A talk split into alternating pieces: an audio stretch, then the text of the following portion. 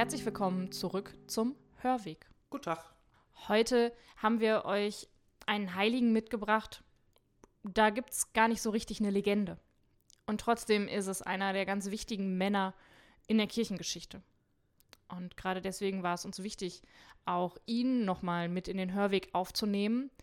Wir haben euch heute den heiligen Ambrosius mitgebracht.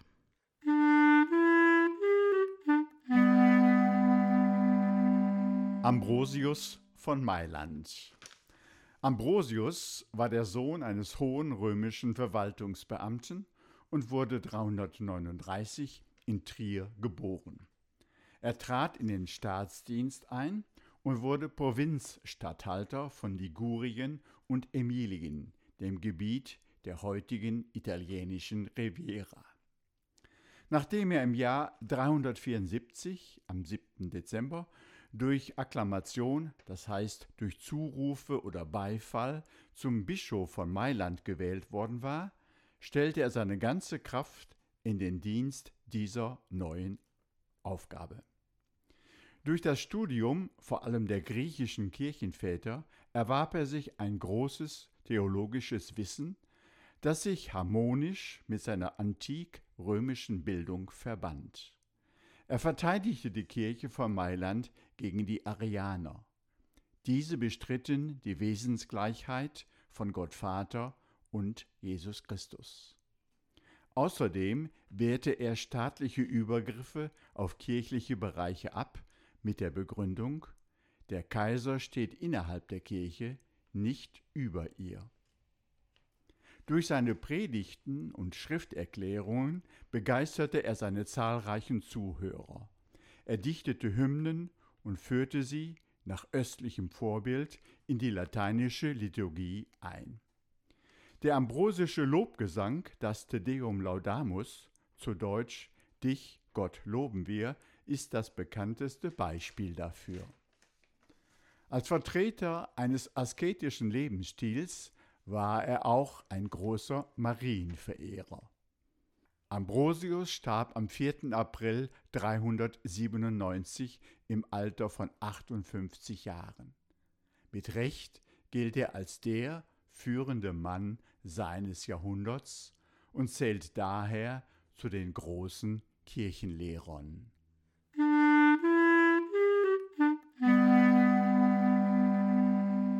Ja, was hat Ambrosius von Mailand jetzt mit Weihnachten zu tun?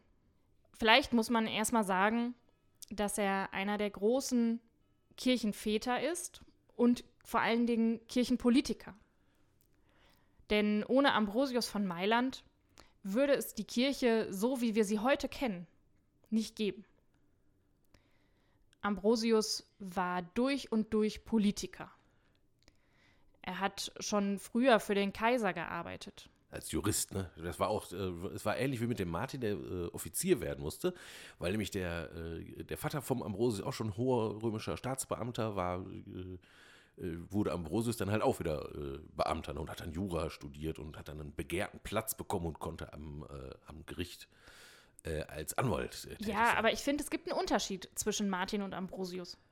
Der Martin, der war mit seiner Offiziersrolle nicht so richtig glücklich. Genau. Das passte nicht zu seinem Glauben, zu seinem Christlichsein. Genau, Ambrosius war Ambrosius dagegen, ja. das zeigt sich dann auch einfach später, der bleibt irgendwie immer ein bisschen Beamter. So dieses Rechtssystem und die Juristerei und so, das liegt ihm. Das gehört irgendwie zu ihm. Und das prägt natürlich auch das, wie er Kirche denkt halt völlig in der neuen Rolle, ne, die äh, die Kirche äh, quasi zu der Zeit äh, hat, ne, wo sie halt schon, also jetzt eine erlaubte Religion im Römischen Reich ist neben dem Heidentum. Das gibt es zu der Zeit auch noch, aber Ambrosius zum Beispiel sorgt am Ende auch dafür, dass, dass, dass das Reich, also dass der Kaiser kein Geld mehr ausgibt für heidnische Tempel.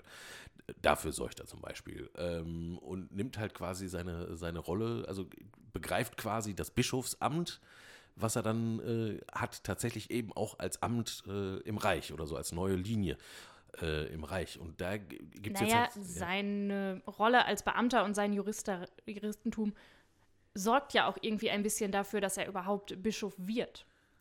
Denn, ähm, wie wir gerade gehört haben, Ambrosius will verhindern, dass das Bistum, was zerstritten ist, ähm, auseinanderfällt. Vielleicht müssen wir an der Seite, äh, äh, ähm, Stelle einmal kurz äh, innehalten und uns äh, vorstellen, wie die Kirche zu der Zeit aussieht, weil das ist nicht nur das, äh, das Bistum Mailand, was tief zerstritten ist, sondern im Grunde geht ein riesiger theologischer Streit komplett durch die, durch die ganze Kirche, die jetzt im Römischen Reich halt erlaubte Religion ist und schon mehr und mehr offiziell wird und so weiter. Und in dem Moment, wo die Christen halt nicht mehr äußerem Druck ausgesetzt sind, ähm, wird dann plötzlich sowas wie, äh, werden äh, unterschiedliche äh, Deutungen äh, des eigenen Glaubens, also mit in der Theologie, werden plötzlich wichtig. Und äh, zu Beginn des, des vierten Jahrhunderts gab es halt äh, gab es halt äh, den, äh, den Theologen Arius und der hat halt eine Linie vertreten, wo halt gesagt wird, ja, also das mit den drei Personen Gottes, äh, ne, Vater, Sohn, Heiliger Geist, ist nicht so einfach. Jesus ist doch irgendwie untergeordnet unter Gott, Vater äh, und so und das ist nicht genau, da gibt es dann Formulierungen in Glaubensbekenntnis und so weiter, Dinge, die, die, ja, die heute quasi völlig entschieden und natürlich wirken, waren damals noch nicht so ganz klar. Und das passiert genau in dem Moment, wo das Christentum, wie gesagt, keinen äußeren Druck mehr hat. Und dann, da ist dann überhaupt erstmal Platz für so richtig krasse theologische Streitigkeiten. Und weil das Christentum jetzt plötzlich auch eine, eine mehr oder weniger gesellschaftliche und politische Rolle spielt in, diesem, in, in der Endphase des Römischen Reiches, werden das natürlich dann auch direkt schon politische Streitigkeiten. Und jetzt gibt es also immer den, den Streit zwischen den äh, Trinitariern, also den drei Faltigkeitsvertretern. Das ist übrigens die katholisch gewordene Lehre, also die sich durchgesetzt hat, und den sogenannten äh, Arianern, also den Arius-Anhängern, die halt äh, eine etwas komplexere. Man kann das alles mal nachlesen, ne? das erklären wir jetzt hier nicht, weil das wirklich sehr, sehr kompliziert und richtig alte Kirchengeschichte und, und Theologiegeschichte ist. Naja, auf jeden Fall, wie gesagt, politisch ist es auch und ähm, damit das nicht alles auseinanderfliegt, geht also, äh, geht also jetzt hier dieser äh, äh, Staatsbeamte Ambrosius, der Anwalt, geht halt zu dieser Bischofswahl hin, um so ein bisschen Frieden zu stiften zwischen den Trinitariern und zwischen den äh, Arianern, die den beide einigermaßen cool finden, weil er sich wohl einigermaßen, wie PolitikerInnen das gerne tun, so vorsichtig und offen geäußert hatte vorher. Und dann kommt es zu der Szene, die wir gerade in der Legende gehört haben. Oder halt auch nicht, auf jeden Fall am Ende. Genau, dann kommen wir zu der Szene, die zumindest ihm nachgesagt wird, dass ein Kind quasi ruft, Ambrosius soll Bischof werden und damit er zum Bischof gewählt wird. Und ähm, dann zeigt sich aber, finde ich, im nächsten Schritt ja auch schon wieder sein politisches Handeln. Denn Ambrosius nimmt die Wahl nicht sofort an. Für ihn ist klar, ich bin aktuell römischer Staatsbeamter. Und bevor ich ein neues Amt annehmen kann und damit ja mein Amt als römischer Staatsbeamter da niederlegen muss, muss ich mit dem Kaiser reden, denn ihm bin ich verpflichtet. Und erst nach Rücksprache mit dem Kaiser ist Ambrosius dann bereit, das Bischofsamt anzunehmen zu diesem Zeitpunkt ist er nicht getauft, nicht gefirmt, geschweige denn zum Priester geweiht. Genau, das kriegt er dann alles in einem äh, äh, relativ kurzen Aufwasch. Also der ist ja noch äh, Katechumene, ne, also im Katechumenat, also in der Vorbereitungszeit auf die Taufe.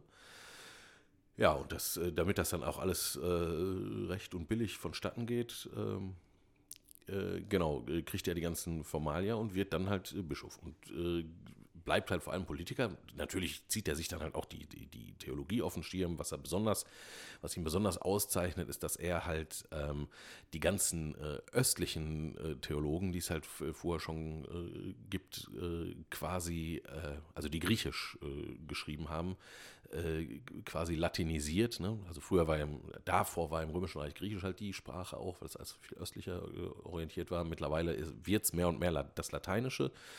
Ähm, und der übersetzt halt viele, äh, viele theologische Texte, äh, die eigentlich aus dem Osten kommen, ähm, dann ins Lateinische und macht sie damit fruchtbar auch für die westliche, die, die lateinische Kirche halt eben. Genau. Und er dichtet halt auch selber äh, Lieder. Ne? Der hat auch die, die, die Liturgie in seinem Bistum Mailand reformiert. Ähm, es gibt Gesänge oder Arten zu singen, die nach Ambrosius äh, benannt sind. Genau. Äh, und er hat halt auch immer wieder äh, dieses spannende Verhältnis von weltlicher Macht und kirchlicher Macht äh, schon fleißig ausgelebt. Also hat halt auch ähm, hat halt auch äh, den Kaiser mal zurechtgewiesen aus seinem Bischofsamt heraus. Also, und zum Teil halt auch mit sehr, äh, mit so Geschichten, die aus heutiger Perspektive dann schon wieder echt sehr kritisch zu betrachten sind oder schwierig zu betrachten sind. Also es gibt eine Episode. Da geht es darum, dass in einer anderen Stadt eine, äh, eine Synagoge äh, niedergebrannt wurde. Der Kaiser sieht das Ganze so als innenpolitischen Zwist und äh, fasst das nicht als Religionsstreitigkeit auf oder so und sagt halt einfach, naja, also hier die, wer war das denn, der das da gemacht hat? Und dann ist halt, stellt sich raus, macht also den dasigen Bischof äh, verantwortlich und sagt, ja, dann bitte lieber Bischof von XY, bau doch bitte da jetzt die Synagoge wieder auf. Ähm, und dann ist auch wieder, damit Genugtuung ist und damit alle Leute, die da leben, irgendwie auch vernünftig und gleich behandelt werden. Wie gesagt, das ist das Römische Reich, da ist noch nicht, da ist noch nicht ganz Staatsreligion, da ist Christentum erst erlaubt. Da gibt es auch noch Heiden und da gibt es auch noch Juden, die alle gleichzeitig in diesem Römischen Reich äh, ähm, leben. Und dann schreibt Ambrosius einen bitterbösen Brief an den Kaiser und sagt immer, das geht aber nicht, kann ja nicht sein, dass hier die Christen, diesen Ungläubigen dann ihren Tempel wieder aufbauen sollen. Naja, und das sind halt so, da, da sieht man schon Dinge, die später äh, nochmal ganz, ganz wichtig werden äh, und halt auch auf, äh, auf eine schlimme Art und Weise bedeutsam werden. Also die fangen damals schon an. Überhaupt kann man sagen, Ambrosius steht äh, mehr oder weniger für die Geburtszeit der Kirche, wie wir sie heute kennen, weil vorher äh, war das halt nicht so. Man könnte auch sagen, also die Vorgängerorganisation der Kirche ist jetzt nicht eine jüdische Sekte, also diese äh, Jesus-Leute, sondern tatsächlich, und das sieht man an dem heiligen Ambrosius ganz deutlich, äh, das Römische Reich ist die Vorgängerorganisation der römisch-katholischen Kirche von heute. Könnte man überspitzt äh, sagen. Mit all dem, was dazugehört, mit allem Licht und auch äh, ordentlich Schatten, finde ich jetzt.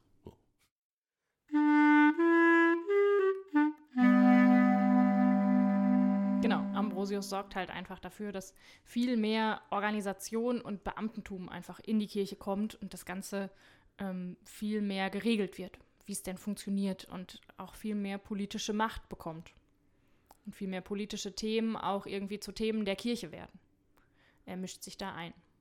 Genau, und das ist halt etwas, was, äh, was dann äh, im Ausgang der Spätantike und im Mittelalter und bis jetzt ins, äh, also bis in unsere Zeit hinein, eigentlich der Habitus der Kirche war. Ne? Die Kirche mischt sich natürlich in politische Dinge ein und weiß immer alles am allerbesten.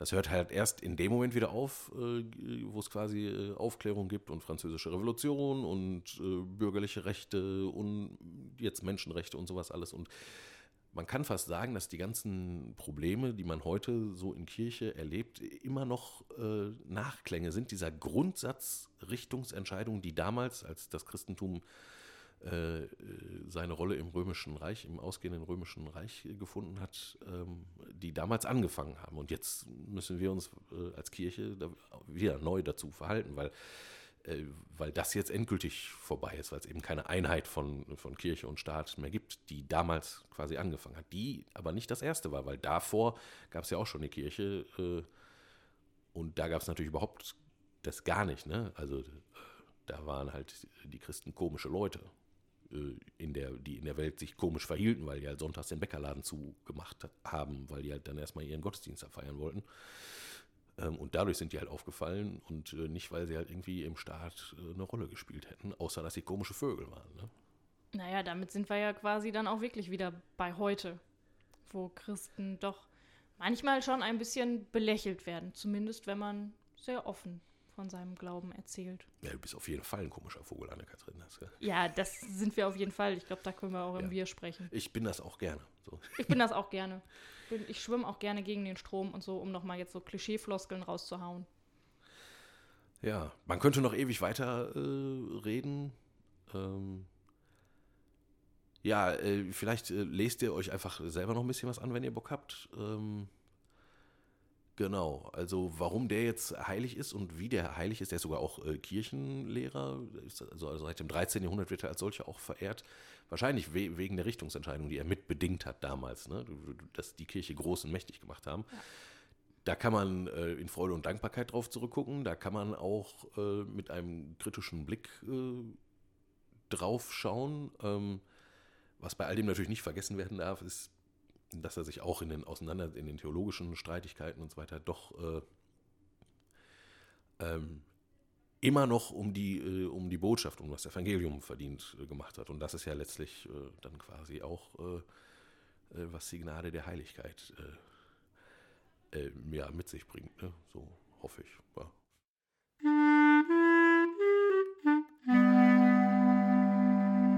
Genau, also Auslegung der biblischen Texte war ihm auch ein großes Anliegen und das vor allen Dingen auch in Einklang zu bringen mit äh, ja, alten Schriften und so, die er halt übersetzt hat und so. Ja. Ich denke, das ist auch ein Punkt, der ihn irgendwie ausgemacht hat. Ja, dann äh, hören wir uns bald wieder. Bis dahin, ciao, ciao. Ciao, ciao.